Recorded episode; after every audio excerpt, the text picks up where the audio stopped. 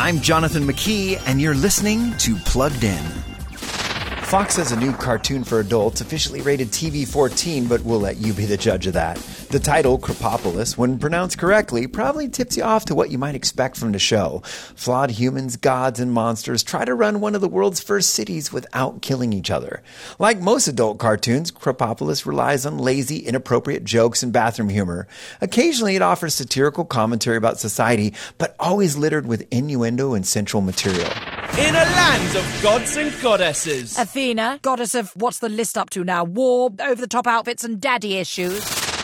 Many gags rip off Greek mythology, and the series also employs over the top cartoon violence and almost always played for laughs.